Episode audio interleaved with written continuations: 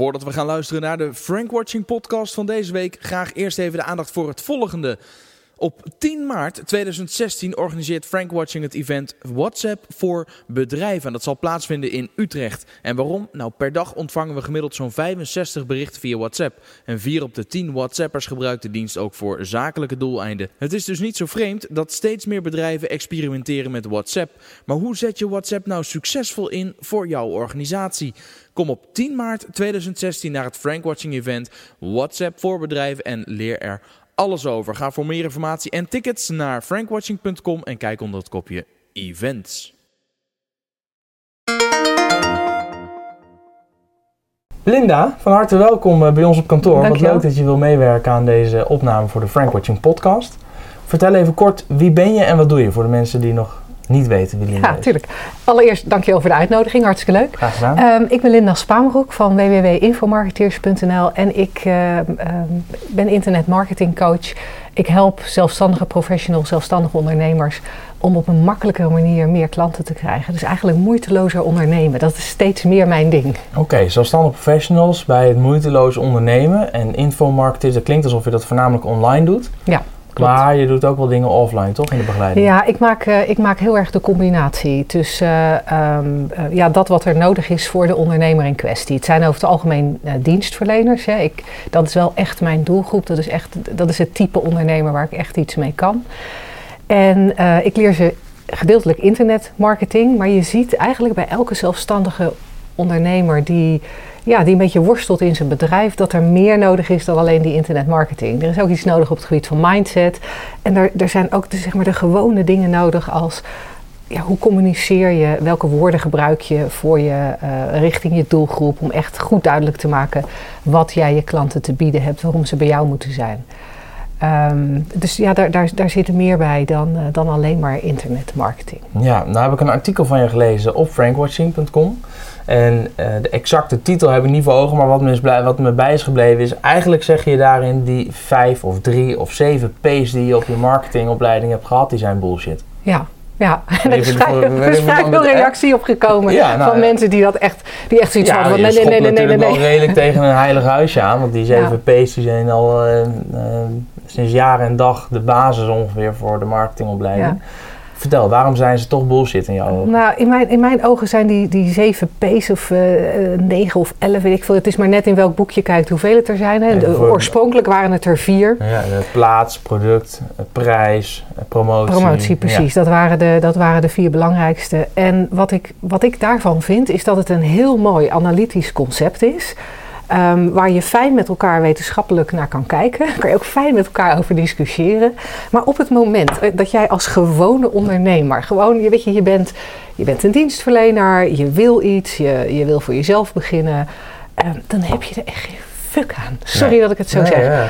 En zeker, zeker in deze tijd met internet, eh, dan, dan is zoiets als, als plaats. Ja, natuurlijk kunnen we een goede discussie met elkaar daarover hebben. Dat ook op internet is er, eh, eh, zou je daar het wel over kunnen hebben. Want of ik mijn artikel plaats op Frank Watching of ik plaats het ergens anders, dat is toch ook plaats.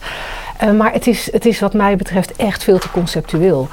En, en daardoor ontstaan er bij veel mensen het gevoel dat je om marketing te doen voor je bedrijf, dat je echt daar veel ingewikkelde dingen voor moet doen en dat je daar plannen voor moet schrijven, eh, b- boekwerken vol om eh, toch maar vooral een goed marketingplan te hebben.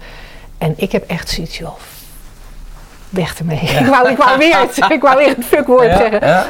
Weg ermee, want ehm, ook zoiets als prijs bijvoorbeeld. Zeker als het om dienstverlenen gaat. En, hè, want dat is wel waar, wat ik al zei, waar ik me vooral op richt. Als het om dienstverleners gaat. Als iemand een probleem heeft wat hij opgelost wil, wil, eh, wil zien. En jij bent degene die echt kan aantonen, joh, jij hebt een probleem. En ik heb de oplossing voor je, dan betaalt die persoon. En dan, dan maakt het echt niet uit wat je ervoor vraagt. Dan, dan hoef je er niet heel erg Ja, over na te denken. Tot op zekere hoogte natuurlijk. Hè. Tot op zekere Ja. hoogte, maar de hoogte. Die ligt hoger dan de meeste mensen denken. Heel erg veel Ja, hoger eens. in veel gevallen. Weet je, ik ken mensen die, die voor, voor een soort van gewone coaching 10.000 pond of 25.000 dollar kunnen vragen. Eh, ik ken wel iemand die 50.000 dollar vraagt voor een jaar begeleiding. En dan krijg je niet eens al te veel begeleiding voor hem. En dan wordt gewoon betaald. Ja. Omdat heel scherp duidelijk is dat die dienstverlener ook echt een, echt een probleem oplost eh, waar een klant eh, het geld voor over Ja. heeft. Eh, dus, dus, dus weet je, dan kunnen we heel conceptueel met elkaar daarover gaan praten. Maar ik denk, ik weet, dat het veel belangrijker is dat je ervoor zorgt dat er een hongerige markt is voor jouw dienst. En dat die hongerige markt ook echt snapt waarom ze bij jou moeten zijn. Eh, dan gebeurt er wat met je bedrijf. En dan kan je die, al die P's, weet je, misschien later als je groot bent en je hebt een bedrijf met 100 man, dat je er nog eens de, dat je je marketingafdeling er nog eens op gaat zetten. Maar zolang je eh, een, een, kleinere ondernemer bent, hè, met eh, ZZP'er of een paar man personeel, echt niet mee bezig zijn. Gewoon doen. Gewoon aan de slag gaan. Gewoon aan de Ja. slag gaan, maar en vooral wel niet te laag in de markt zetten. precies. Maar wat mij betreft is dan wel belangrijk dat je die hongerige markt heel scherp hebt. en daar ging mijn artikel over. Markt, over, precies, ja. daar ging het artikel over. En daar, daarin maakte je een, een, eh, een, zijstapje naar een hamburgertent. Ja. Een hamburgerkraam. Eh, Ja. Neem ons even mee in die anekdote. Ja, dat, eh, het is een anekdote die niet van mijzelf is, maar van een eh, zeer bekende copywriter uit Amerika, waarvan ik op dit moment de naam vergeten ben. In het Gaan we- artikel staat ja. hij wel. Helemaal goed, gaan we in de show notes vermelden. En hij, ehm, eh, hij had destijds, en hij was een van de eerste copywriters in Amerika, en hij had, had destijds, als hij ergens sprak, vroeg hij aan zijn publiek: Als wij eh, allebei een eh, hamburgertent hebben en we mogen elk marketingtechnisch voordeel of elk voordeel überhaupt kiezen dat we willen. eh, welk voordeel wil jij dan hebben om van mij te winnen? Om, hè, dat jij meer klanten hebt dan ik. En dan kwamen er uit de zaal altijd allerlei antwoorden. De beste plaats, de beste prijs, de beste kwaliteit. Noem maar op. En hij hoorde dat altijd allemaal aan en zei dan uiteindelijk als zijn antwoord van nou dat mag je van mij allemaal hebben. Het enige wat ik wil is een hongerige menigte. Want op het moment dat je een hongerige menigte hebt, dan kan jouw hamburger 50 cent duurder zijn of 50 cent goedkoper zijn. Maar als ze honger hebben, Ja. dan kopen ze hem. Ja. De kwaliteit kan minder of meer zijn. Als ze honger hebben, dan kopen ze hem. En dat is voor ons als dienstverlenende ondernemers precies hetzelfde. Als jij een, een groep mensen hebt die honger hebben, dan, eh, dan komen ze naar je toe. En die honger die zit voor dienstverleners natuurlijk net even ergens anders dan bij een hamburgertent. Ja, tuurlijk. En wat ik altijd zeg, en wat ik ook, ik ben bezig met het schrijven van een boek, en wat ik in mijn boek ook uitgebreider beschrijf dan ik hier kan, is dat eh, de manier waarop ik er heel graag naar kijk, is dat als jouw, jouw klant moet een probleem hebben. Als die geen probleem ervaart, dan kan je al ophouden. Dan kan je proberen hem een probleem aan te praten. Maar dan moet je heel erg gaan lobbyen. Ja. Dan wordt het ingewikkeld om Voor daar- elk probleem is een oplossing, maar niet voor elke oplossing is een probleem. Precies. En wat je nog wel ziet, dat dienstverleners, omdat ze veel kennis hebben op hun vakgebied, een probleem herkennen, wat niet herkend wordt door de doelgroep. En dan kan je, dan wordt het Bedenken wat worstelen. je wil. Ja. Lastig. Maar op het moment dat jouw doelgroep echt een probleem heeft en jij kan dat probleem ook omschrijven in de woorden die jouw doelgroep zelf gebruikt en niet, niet weer jouw wetenschappelijke analytische eh, eh, manier van kijken naar dat probleem, maar echt het down to earth, hoe kijkt die klant daarnaar? Ehm, ik geef vaak het voorbeeld van als iemand wakker wordt en ochtends zijn ogen open doet en zich omdraait naar zijn partner. En ik praat even alsof het een man is, maar je doelgroep kan natuurlijk ook een vrouw zijn. Draait zich om naar zijn partner ochtends. Wat zegt hij dan? En zelden zegt iemand dan iets als: eh, Goh, ik eh, zou vandaag wel eens wat beter in mijn kracht willen staan. Nee, want dat is bijvoorbeeld Oh, een dan term die ik bed niet meer uit als mijn partner dat zegt. Maar dat is iets wat veel coaches op hun website zetten van ik help je in je kracht te komen Ja. staan. Maar als jij je waardeloos voelt op een ochtend, dan draai je je om naar je vrouw of je vriendin. Eh, en, en, dan, en dan zeg je van nou, ik, ik, dat personeel van mij, ik word er gek van, ik weet niet wat ik ermee moet. Of je zegt van nou, het is echt zinloos die baan waar ik mee bezig ben. Ik wil vandaag gewoon niet. Ja. Heb Dat- jij wel eens het gevoel dat je baan zinloos is en dat je gewoon geen zin hebt in de dag?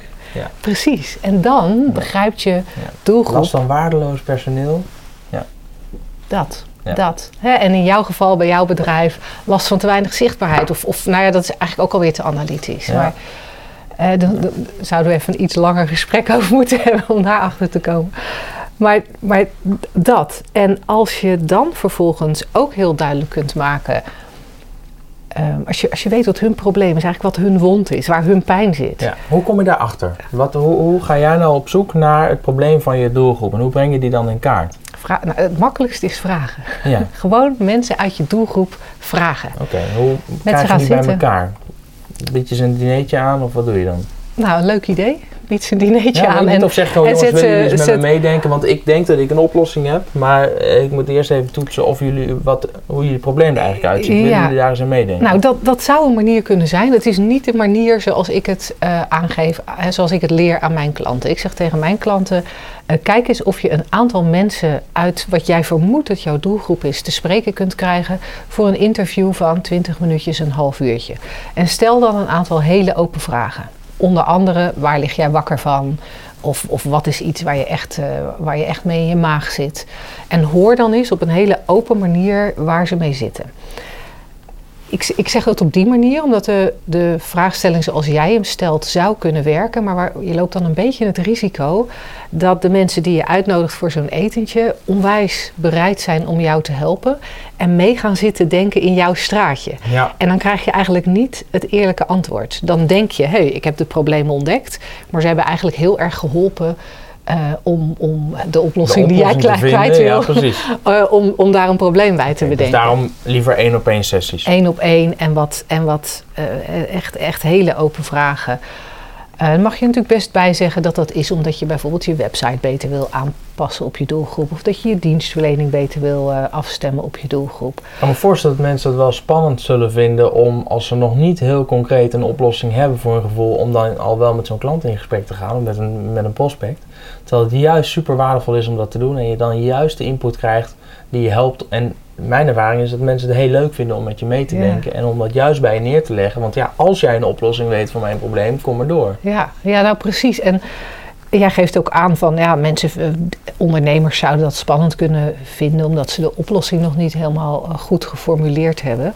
Het mooie van die interviews is dat de mensen waar je mee praat in veel gevallen de oplossing voor je formuleren. Hmm. Want je kunt ook vragen. Hoe zij, wat, wat zou voor jou de oplossing zijn? Hoe, wil, hoe, hoe zou het resultaat eruit zien als je probleem opgelost is? En je kan daarna nog vragen Ja, van... wat en zou hoe, het je schelen per jaar? Wat zou je meer overhouden op het moment dat je deze Precies. uitdaging niet zou hebben of dit probleem? wat levert het je op? Eh, hoe zou je de oplossing het liefst aangedragen willen hebben? Ehm, en dan kan je mensen desnoods zijn meerkeuze... om ervoor te betalen. Zelfs dat kan je Ja. nog vragen. Dat is overigens wel een vraag waarvan ik altijd zeg... gooi je dan minstens 10% bovenop. Ja, je kan mensen- het vragen, hè? ja precies. Ja, mensen zijn natuurlijk voorzichtig dan. Ja, Ja. ja.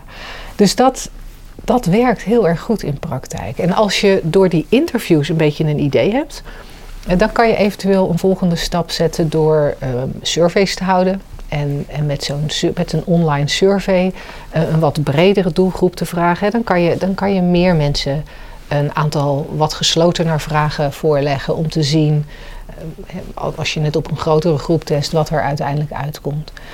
Ehm, en wat daarnaast ook goed helpt, is eh, niet alleen die interviews, maar ook, en dat kan je of voor die interviews doen of daarna, om online eens je voelhorens uit te steken. Er zijn natuurlijk heel veel ehm, fora te vinden op internet, plekken waar jouw potentiële doelgroep rondhangt. eh, rondhangt tussen aanhalingstekens. En waar je ziet hoe ze over hun probleem praten. En dat is niet voor elke dienstverlener eh, passend, maar er zijn natuurlijk heel wat dienstverlenende ondernemers die, die- ja, die, die een, probleem oplossen waar al veel over gepraat wordt. Als je, ben ik duidelijk genoeg op Ja, zeker. Ja. Dat denk ik wel. En als, als we niet duidelijk genoeg zijn, dan eh, nodig ik iedereen uit om via Twitter eh, te reageren of een e-mail te sturen aan info.jellodrijven.nl. En dan zal ik de vraag aan jou voorleggen en dan kunnen mensen altijd nog eh, Ja, persoonlijk een keer na afloop benaderen. Ja. Maar die hongerige markt hè, waar jij het over hebt, je zegt Mhm. vraag gewoon aan mensen. Maar en dan? Dan heb je een kaart waar die hongerige markt trek in heeft. ja. En dan? Hoe ga je dan? Nou, dan heb je, als het goed is, als je goed geluisterd hebt, en dat is, dat is nog wel een kunst. Als je goed geluisterd hebt, dan heb je ook de woorden te pakken die jouw doelgroep heeft, Ja, eh, die jouw doelgroep gebruikt en die jouw doelgroep dus herkent. ja. En echt luisteren is iets anders dan zelf even je mond houden. Precies. En, en daar zie ik het nog wel eens fout gaan. Dat mensen dan, uh, hè, dat, dat zo'n zelfstandige professional dan die interviews heeft gedaan en vervolgens dat in zijn eigen woorden gaat opschrijven. En die eigen woorden, dat zijn weer, dat is weer de vaktaal, dat is vaak weer wat analytischer, minder emotioneel. En wat je wil is dat je heel goed geluisterd hebt en dat je echt de woorden van die doelgroep te pakken hebt. En die gebruik je in je marketingcommunicatie. Dat is heel spannend. Ik, ik uh, lees dus teksten voor websites die we uh, produceren, die dan aangeleverd worden, waarbij de doelgroep, uh, dat maakt, hij maakt hij niet eens uit. Ik wil een voorbeeld noemen, maar dan is voor iedereen heel duidelijk welk bedrijf ik, welke klant ik bedoel. Um, wat ik terugzie in de teksten, dat ze vaak in de beleving van de, de, de ondernemer in dit geval heel professioneel uh, worden opgesteld. Heel keurige teksten met veel jargon. En heel, terwijl dan de doelgroep uh, uh, veel platter is en veel meer down to earth, zoals jij het zegt. En veel meer met de poot in de klei. En, en, die, die, en, en, daar is echt een, een, een gap tussen ja. de teksten die dan het bedrijf op de site zet en de teksten zoals een ondernemer het zou omschrijven. En toch hebben die ondernemers, als ik ze daarop wijs, heel erg de neiging om juist toch met een professioneel, ja, we willen wel professioneel blijven. En zakelijk ook. En zakelijk, ja. ja. ja. ja. Hoe, nee, dat kan... heb, je, heb je tips voor ondernemers die, uh, hoe, hoe vind je die grens hè, tussen, je wil ook niet een platte boer worden als ondernemer op je website. Uh, maar misschien ook wel. Hoe denk jij daarover? nou, wat belangrijk is, is dat je dat je in feite veel meer het reptielbrein aanspreekt van je doelgroep dan, uh, dan je doet met zakelijke keurige teksten. Weet je, dan zit je heel erg op, dat, op, die, op die, volgens mij is dat de frontale kwap, uh, op dat niveau, hè, dat analytische. En dat, maar dat is niet waar mensen op beslissen. Dat is ook niet waar je elkaar aardig op vindt. En uh, het is ook niet waar een klik ontstaat tussen mensen. En of het nou gaat om persoonlijk contact, hè, want dat, dat herkennen we wel allemaal. Ja, persoonlijk, er moet er wel een klik zijn. Ja. Maar via je website moet er net zo goed een klik zijn. Via je uh, artikelen uit je nieuwsbrief of je e-zine moet er een klik zijn. Via je webinars. Er moet altijd die klik zijn. En die klik ontstaat door echtheid en door emotie. En dat zit veel meer achter in je, achter in je hoofd. En dat in dat oude brein. Uh, dat, dat hele uh, dat reptielbrein uh, van ons. Ehm, ja, en dan. En dat is, eigenlijk het enige wat ik erover kan zeggen. Dat em, emotie is, op, dat is hetgene waar mensen op beslissen. En um, dus, dat, dus dat wil je aanspreken. En ja, natuurlijk dat je, dat je niet uh, heel erg plat wil worden, kan ik me wel voorstellen. Maar in mijn ogen is het niet plat om de problemen van je klanten te omschrijven in de woorden die zij gebruiken. Als je nou, dat plat kans, vindt. Dan... Het risico daarvan is dat je uh, andere doelgroepen niet aanspreekt. Hè? Maar nou en. He, dus, ik bedoel, er zijn heel veel bedrijven die volgens mij heel graag door iedereen aardig gevonden willen ja. worden. En die heel graag voor, door iedereen aantrekkelijk gevonden willen worden. Ja. Alleen als je een, een bepaald stukje doelgroep hebt, uh, al zijn het pizzabezorgers, uh, pizzabezorgers is je doelgroep, dan moet je volgens mij praten in de taal die de pizzabezorger spreekt en de uh, werkgever van die pizzabezorger. En wat dan de bakker van je vindt, of de slager, dat doet er dan niet zoveel toe. Want Nee. dat is toch niet je doelgroep. Dus ook al vinden die dat je met platte tekst op je website, of dat je te kort door de bocht bent, of dat je geen jargon gebruikt, of niet Lekker Ja. belangrijk. Ik bedoel, dat Nou, is niet je doelgroep. Nee, nee, precies. En, en dat doet me heel erg denken aan. eh, ik heb die feedback een aantal keren gekregen van, eh, van mijn klanten. Die zeiden: Ja, maar, maar in mijn beroepsgroep. eh, vinden, ze, vinden ze dat ik te los ben of vinden Ja. ze dat ik te vrij ben? Ja, en is die beroepsgroep jouw doelgroep? Ja, Zijn dat de je- mensen dus die je jou be- concurrenten die vinden jou een luizende pels. Ja, Ja, maar die gaan jou niet betalen. En, en in dat voorbeeld wat jij geeft, die pizzabezorger, als je die weet aan te spreken, eh, dan, dan, dan zal daar een connectie komen en dan worden die mensen klant van je. En ja, dat hele verhaal van de angst om, ja, om iedereen aan te willen spreken. Ik kan, ik kan, weet je, grotere bedrijven hebben daar misschien last van, maar ik denk dat de kleinere zelfstandige ondernemers er misschien nog wel meer last van hebben omdat bij, bij ons, hè, eh, als ik even voor ons tweeën praat, ons bedrijf zo, zo vastzit aan onszelf. Je hebt ook een website met gewoon jouw, jouw eigen Klopt naam. Ja. Uh, dus op het moment dat jij niet iedereen aanspreekt, kan dat heel erg persoonlijk voelen. En we willen als mensen natuurlijk toch van nature graag aardig gevonden worden. Tenminste, de meeste van ons. Ja, ik heb het inmiddels redelijk losgelaten, maar dat heb ik lang wel gewild. En dat is ook belangrijk als, uh, als je de boer opgaat en als je makkelijker meer klanten wil krijgen, om daar minder gedachten over te hebben. Minder gedachten hebben over dingen is sowieso echt een hele goede uh, strategie. Um, want dat gaat je toch nooit lukken. En dan kan je maar beter jezelf zijn. Ja, eens. Voor die um, uh, dienstverlenende ondernemers die luisteren naar deze podcast. En die um, nog vasthouden aan die pace. Plaats, promotie, prijs, noem maar op. Jij hebt al gezegd, dat is allemaal bullshit. Dat moet je laten varen. Heb je drie concrete tips waar ze gewoon morgen mee aan de slag kunnen? Of vandaag nog als ze dit luisteren? Ja, wat mij betreft hebben we ze al genoemd. Hè? Doe interviews met, met mensen die mogelijk tot je doelgroep behoren. En stel ze echt hele open vragen over de problemen die ze ervaren. En schrik er niet voor terug om dan antwoorden te horen die niet helemaal in je straatje zijn. Want dat zijn blijkbaar wel de problemen die ze hebben. En als je daar een oplossing voor kan vinden, dan willen ze je betalen. Dus sta daar open voor. Kijk dan vervolgens, als je die. doe vijf tot tien interviews wees, noteer heel duidelijk de woorden die zij gebruiken. Neem het desnoods op het gesprek op, ja. op een memory recorder. Of Schrijf het daarna uit of laat het daarna uitschrijven, zodat je echt die letterlijke woorden hebt. En dan zul je natuurlijk een beetje moeten gaan analyseren van is er een rode draad in die verschillende interviews die ik gedaan heb. heb. En uh, ontdek die rode draad en hou bij die rode draad wel het woordgebruik vast van je doelgroep. En ga die woorden dan gebruiken in je communicatie naar je doelgroep toe. Via je elevator pitch, via je website, uh, maar ook gewoon in gesprekken die je met mensen voert. En kijk dan eens wat er gebeurt. En uiteindelijk een volgende stap is natuurlijk om ook je dienstverlening uh, ja, te gaan verwoorden passend bij wat je doelgroep als probleem aangeeft. Ja, en toets inderdaad vervolgens bij die groep ook of de oplossing die je voor hun probleem hebt bedacht ook inderdaad aansluiten en of ze bereid zijn daar dan voor te betalen. Ja, waarbij, en dat is dan nog wel weer een volgende tip, we gaan over de drie heen, um, dat een, een, de oplossing die je voor mensen biedt, omschrijf die in termen van het resultaat. Want als je het over oplossingen hebt, dan gebeurt heel snel dat een verandermanager zegt: uh, Nou, ik, uh, dit en dit is jullie probleem. Dat omschrijft hij dan heel erg goed. en de oplossing is om met Human Dynamics te gaan werken. En dan noemt hij de, de techniek. Ja. In plaats van het resultaat. Ja, dat levert je per jaar zoveel meer uren op, declarabel. keer dat en dat uurtarief is dit en dit bedrag. Precies. En dan kun je ook, als je dat, als, stel dat het bedrag 10.000 euro is en jouw oplossing kost 4.000 euro, dan heb je 6.000 euro gewonnen. Uh, ja. ja.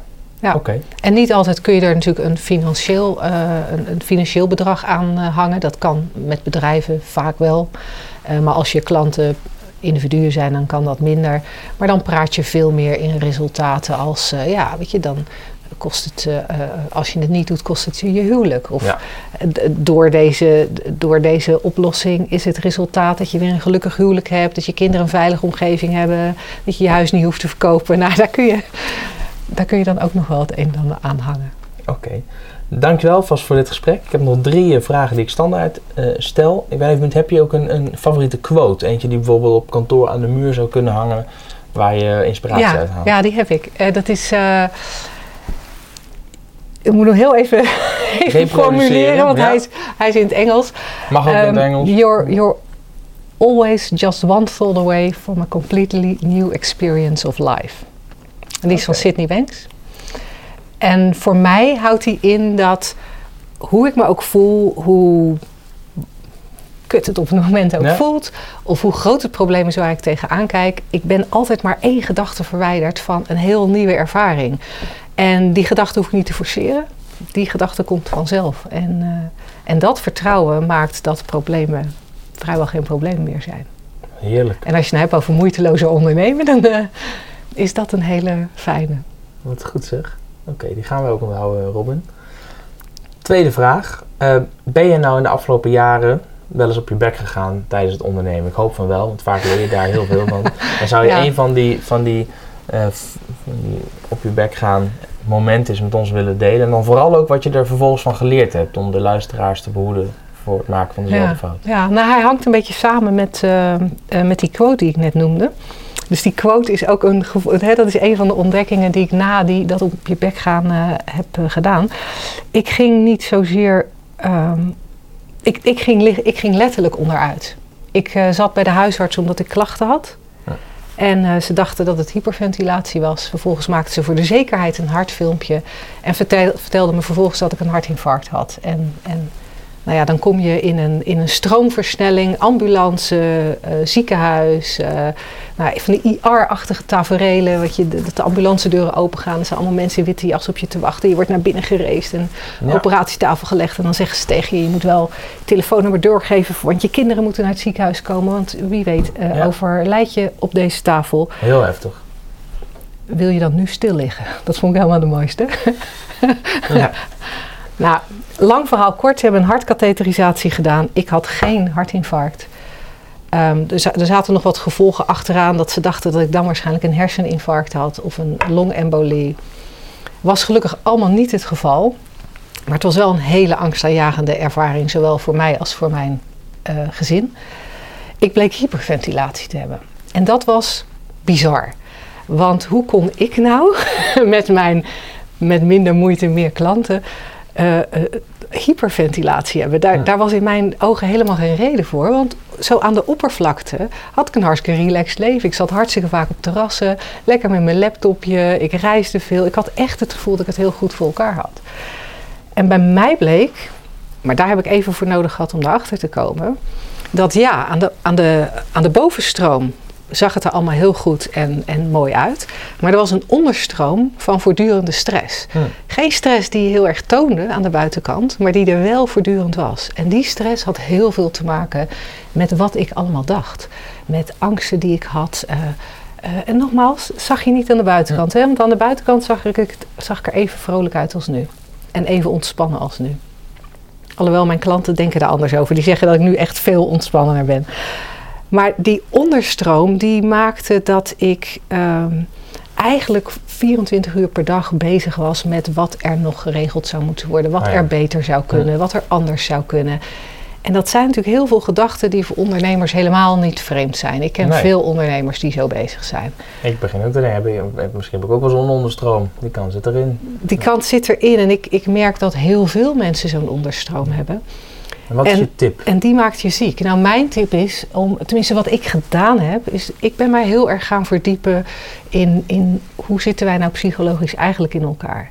En ik heb gemerkt dat zodra je de inzichten daarin hebt, dat je ziet hoe die wetmatigheid werkt, bij jou, bij mij, bij iedereen, ook degene die achter de camera staat.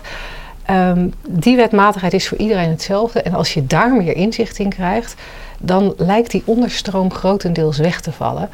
En, en blijft de bovenstroom, wordt eigenlijk ook een stuk rustiger. Ehm, ik, ik ben daar ver in gegaan. Ik heb me daar heel erg in verdiept. Heb zelfs een pro- practitioneropleiding gedaan. En ik doe nu elke woensdagavond, puur op dat stuk, ehm, ehm, niet alleen voor ondernemers, maar voor iedereen, een radioshow samen met iemand anders. eh, die, die daarover gaat. Het is een beetje onder het mom van geluk, maar dat gaat heel erg over hoe leef je nou moeitelozer. Ja. Nou, we hebben het er al in de voorbereiding even over gehad. Dat het maar zo kan dat je daar een podcast van gaat maken. Dat Ja. lijkt mij een top idee. Ja, Dus daar ga ik je bij helpen. ja, ja dat, zou, eh, dat zou hartstikke cool zijn. Ja, nee, dat moet kunnen. En dan kunnen nog meer mensen daar eh, naar luisteren. Ik ga in elk geval luisteren, want ik ben, eh, ben benieuwd. Laatste vraag. Heb je ook een boek, een favoriet boek, waarvan je zegt, eigenlijk zou, nou, misschien in dit geval ondernemers of marketeers, allemaal toch echt dat boek gelezen moeten hebben? Ja, nou, deze vraag had je me van tevoren al, eh, al gesteld. En ik heb er dagenlang over lopen mijmeren. ik heb er niet heel erg over nagedacht, maar ik heb er wel over lopen mijmeren. En ik dacht, ja, weet je, er zijn heel veel boeken die mij in de loop der jaren hebben geïnspireerd. En ze hebben allemaal een stukje gegeven. Ja, Maar ik kan, ik, kan, noemen. ik kan niet zeggen van god, dit was nou het boek, Het boek, dat, ja. dat alles heeft veranderd. Ik weet één boek dat veel voor me gedaan heeft, is eh, The Big Leap. Ehm, en ik ben nu even de, de, de schrijver kwijt. Die heeft veel voor me gedaan. Ehm, maar ook een boek als eh, Je hoofd en je inbox leeg Ja, van Taco, Taco. Oosterkamp. Of eh Verleiden op internet van Aart-Jan van Erkel. Je, dat, dat zijn ook boeken die geholpen hebben. Ehm, maar, maar bijvoorbeeld ook ehm, een, een boek als The Relationship Handbook. Gaat helemaal niet over ondernemen. Die heb ik eh, nog niet gelezen. De Relationship Handbook van George Pransky gaat niet onderne- over ondernemen, maar gaat wel over hoe ga je met problemen om. Ja. En dat, dat was voor mij heel inspirerend, ook in mijn ondernemerschap. Want hoe ga ik nou eigenlijk in mijn ondernemerschap met problemen om? Wat goed. Kortom, meerdere tips voor een aantal eh, mooie boeken. Eh, we gaan de linkjes naar die boeken en ook met de auteurs en dergelijke erbij opnemen in de show notes. Dus of je nou op iTunes, Stitcher Radio, TuneIn, Soundcloud of de video op YouTube of op eh, ons eigen blog jellendrijver.nl aan het bekijken of aan het beluisteren bent. In de show notes vind je linkjes naar, ook natuurlijk naar jouw contactgevers en naar jouw website, maar ook naar deze boeken. Linda, mag ik jou enorm bedanken voor je tijd en voor dit leuke gesprek. Heel graag en als gedaan. mensen vragen hebben aan jou of aan mij, in mijn geval is het uh, of @jellendrijver op Twitter en info@jellendrijver.nl via de mail. Als mensen jou willen benaderen, Twitter is eh Linda Spaanbroek, gewoon mijn naam. En eh contact infomarketeers.nl is het makkelijkste als je gewoon wilt mailen. Linda, dankjewel. Heel graag gedaan. Kom op 10 maart 2016 naar het Frank Watching Event WhatsApp voor bedrijven en leer er alles over. Ga voor meer informatie en tickets naar frankwatching.com en kijk onder het kopje Events. Ja, aan al het goede komt een eind en zo ook aan deze aflevering van de Frank Watching podcast.